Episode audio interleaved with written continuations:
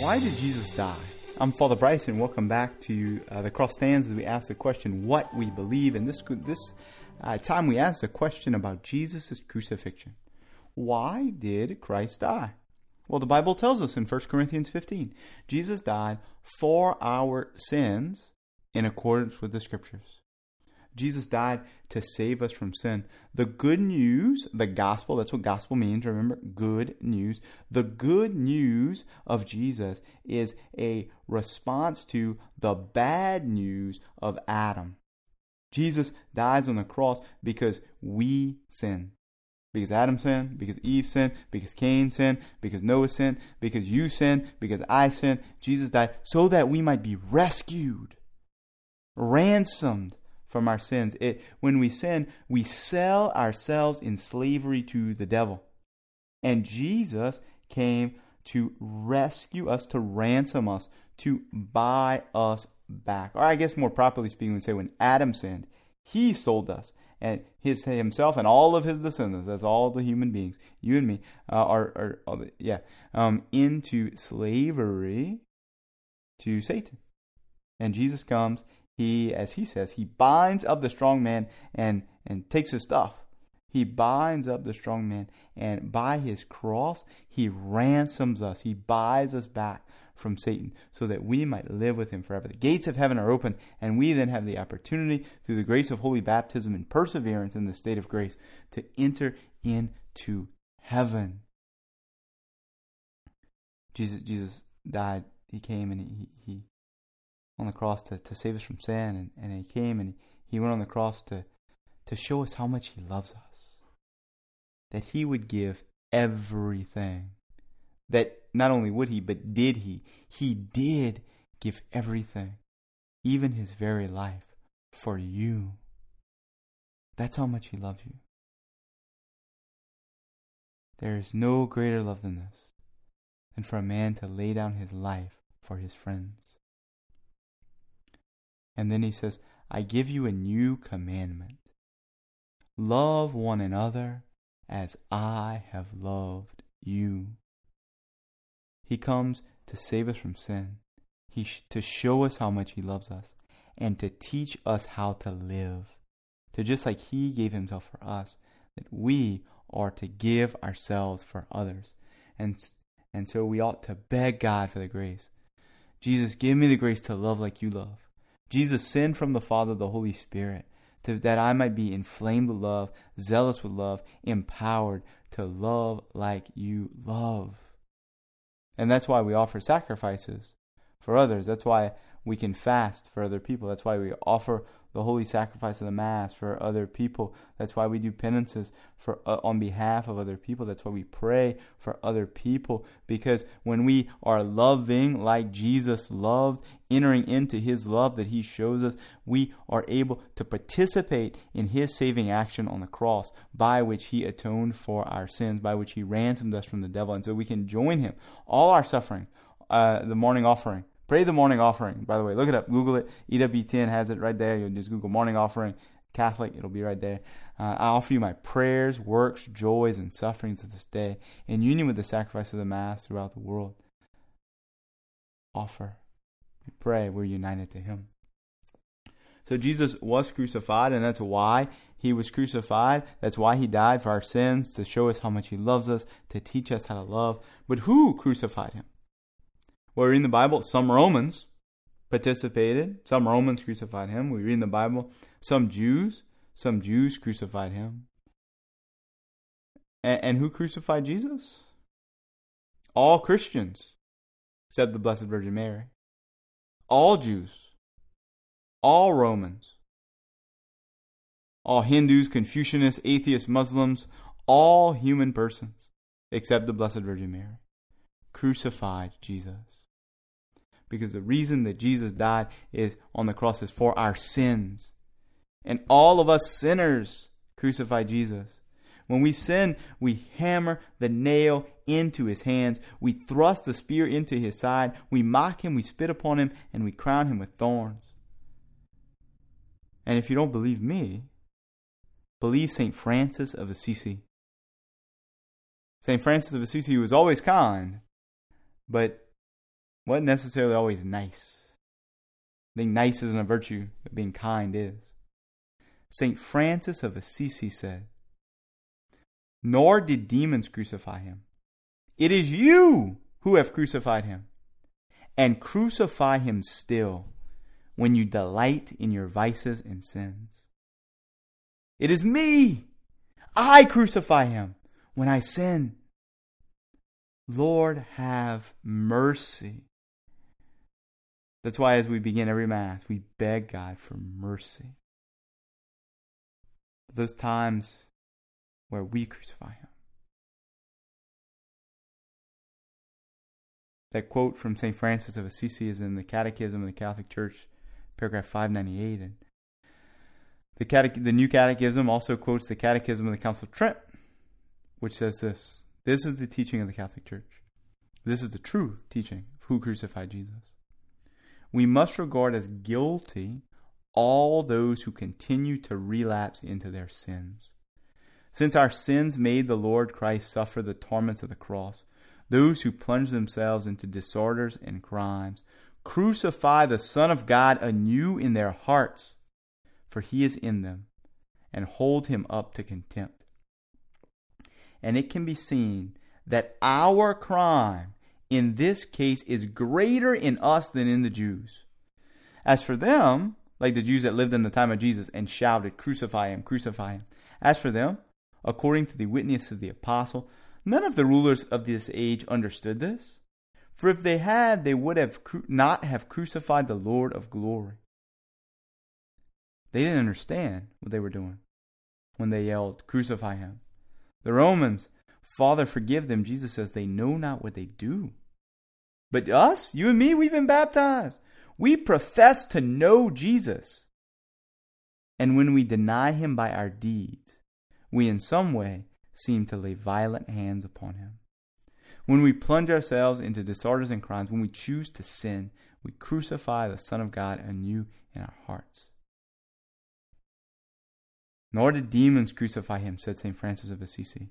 It is you who have crucified him, and crucified him still when you delight in your sins. I crucify him. Lord, have mercy. Lord, free me from sin. Lord, save me from vice. Lord, I do not want to crucify you anymore. Jesus, by his dying on the cross, he fulfills prophecies. By his stripes they shall be healed. St. Peter quotes Isaiah. His sufferings they bore. His iniquities were upon him. Through his chastisements we were made whole. Jesus in his crucifixion fulfills prophecies from the Old Testament, which, by the way, is one of the three reasons that we know that Jesus was legit. Because he fulfilled prophecy, he performed miracles, and he established a church which continues to this day. So, why did Jesus die? He died for our sins in fulfillment of the scriptures. There's the prophecy. He taught us, he showed us his love for us, and he taught us how to love. Who crucified him? We did, and we do today when we sin. There are two common questions that come along with the crucifixion. Uh, one is um, from 2 Corinthians chapter 5. That St. Paul says, the Bible says through St. Paul, or the Holy Spirit says through St. Paul in the Bible, God made him, that is Jesus, God made Jesus to be sin who knew no sin, so that in him we might become the righteousness of God. What does it mean for the Bible to say that Jesus, God made Jesus to be sin? It's actually a really easy answer, but you got to know the Old Testament, um, and it's helpful if you know Greek. The word there, sin, is the regular word for sin. It's hamartia. And if you look it up in your Greek dictionary, you'll see it says hamartia says sin. But um, how, how, do the uh, how does the person who writes the dictionary know what the words mean? You ever thought about that? How's the person who writes it? We go to the dictionary to see what the words mean, but somebody wrote the dictionary. How do they know what the words mean? Well, they know by context. They know by how the word is used. All of us, when probably when we were in elementary school, we had to do all these exercises in English class about context clues. Don't know what a word means, but you know what all the other words mean and you see how it's used, I can figure out what that word means by reading a couple sentences or maybe one sentence by using the context or, like we said in elementary school, the context clues. So if you look at the word hamartia in the Greek translation of the Old Testament, it's called the Septuagint, you'll see that uh, oftentimes, particularly in like Levit- the book of Leviticus, where God is giving the instructions for the sacrifices, that the word hamartia means a sin offering. So in the Old Testament, there are, there were different kinds of sacrifices. There was a, a Todah offering for Thanksgiving. There was a, a Holocaust, a whole burnt offering. There were various kinds of sacrifices for different things. So if you wanted to say thank you, you did a certain kind of offering. If you wanted to make a vow, you did a different kind of offering, and so on and so forth. And if you committed sin, you made a certain kind of offering, which we would say in English is a sin offering, but which in the Hebrew of or the Hebrew idiom uh, and in the Greek translation of the Old Testament, it was just called a sin, a hamartia. So when St. Paul says in 2 Corinthians 5 that God made Jesus to be sin, what it means is that uh, Jesus became a sin offering. Remember why the crucifixion?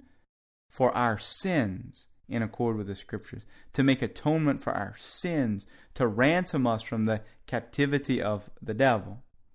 So, when the Bible says God made him to be sin, it doesn't mean that Jesus like like ontologically became sin. That would be impossible.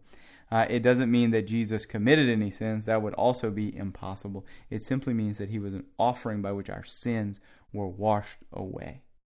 Second question. In Matthew 15 34, uh, uh, Jesus cries out, My God, my God, why have you forsaken me? Many people ask, Well, what does that mean? Does, does Jesus like think that God has abandoned him?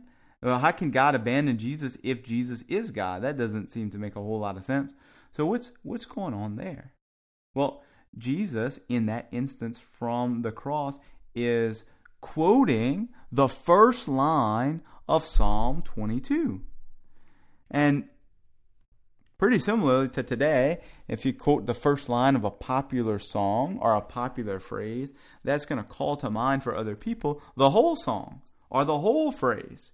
And so uh, we don't know the Psalms as well as we should. We should pray them. We should even pray them daily. Not all of them, but pray some of them daily. And then we would know better the Psalms. But uh, back in the day, like all the Jews knew knew the Psalms. And so I, I just want to read to you Psalm 22, which begins, My God, my God, why have you forsaken me? And as you listen, think about why would Jesus be quoting this psalm from the cross? And, and maybe I'll give you some hints as, I, as we read. Psalm 22 My God, my God, why have you forsaken me? Why are you so far from helping me from the words of my groaning? O oh my God, I cry by day, but you do not answer, and by night, but find no rest. Yet you are holy, enthroned on the praises of Israel. In you our fathers trusted. They trusted, and you delivered them. To you they cried and were saved. In you they trusted and were not disappointed. So, what if Jesus, in his sacred humanity, remembers everything that God has done and feels as if he's separated from God?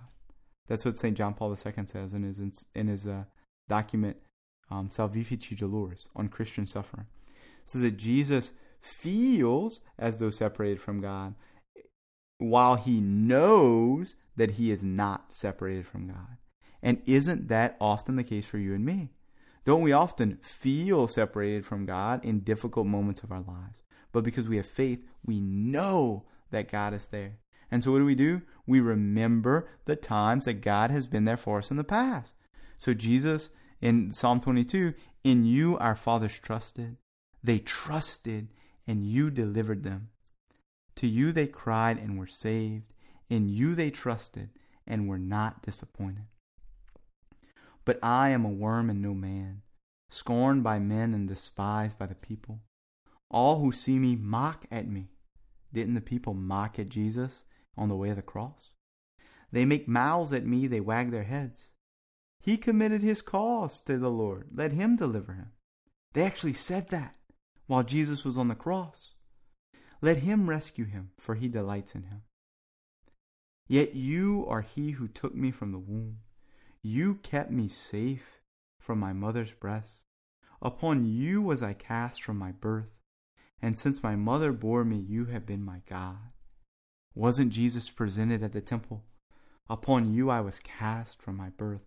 Wasn't Jesus presented back to the Father for just forty days after he was born? Be not tr- far from me, for trouble is near, and there is none to help me. Many bulls encompass me, strong bulls of Bashan surround me. They open wide their mouths at me like ravening and roaring lions. I am like water poured out, and all my bones are out of joint. My heart is like wax, it is melted within my breast. My strength is dried up like a potsherd, and my tongue cleaves to my jaws. You lay me in the dust of death.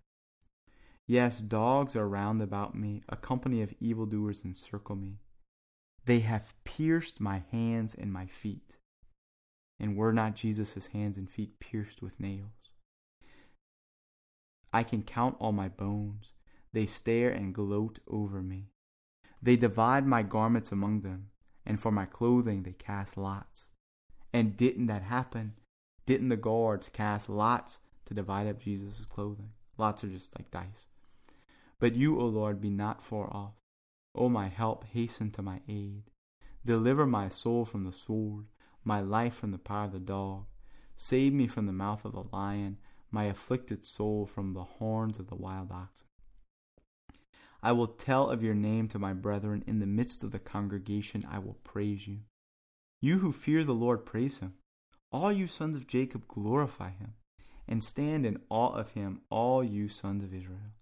For he has not despised or abhorred the afflicted affliction of the afflicted, and he has not hidden his face from him, but has heard when he cried out to him. From you comes my praise in the great congregation. My vows I will pay before those who fear him. The afflicted shall eat and be satisfied. Those who seek him shall praise the Lord. May your hearts live forever. All the ends of the earth shall remember and turn to thee, Lord and all the families of the nations shall worship before him. For dominion belongs to the Lord, and he rules over the nations. And did not Jesus come to incorporate the Gentiles, the nations, you and I who are not of the descendants of Israel, to incorporate us into Israel? We talked about that last time. To be built up as living stones into the true church, the body of Christ. Yes, to him shall all the proud of the earth bow down at the name of Jesus, Paul says, every knee in he- heaven, on the earth, and under the earth shall bend, and every tongue proclaim to the glory of God the Father that Jesus Christ is Lord. Therefore, before him shall bow all who go down to the dust, and he who cannot keep himself alive. Yet Jesus, his body, we're going to talk about this uh, next time or, or in a couple times from now, his body did not see corruption. And while he truly died, his soul was separated from his body. His divine nature was always, or his body and his soul were always united to his divine nature. Prosperity shall serve him. Men shall tell the Lord to the coming generation and proclaim his deliverance to a people yet unborn that he has wrought it. So you see, Psalm 22 is a prophecy of Jesus' passion and death. And so Jesus, he cries out from the cross as in his humanity, he feels our experience of feeling as if God has abandoned us, but he knows, both in his humanity and his divinity, that God has not abandoned him. And he fulfills the prophecy that is Psalm 22, which is why he says those words My God, my God, why have you forsaken me? So that is a bit of the mystery of the crucifixion. May we never crucify Jesus again. May we cease from sin. May we repent and believe in the gospel. Come, Lord Jesus, have mercy. Come, Lord Jesus, help us, save us.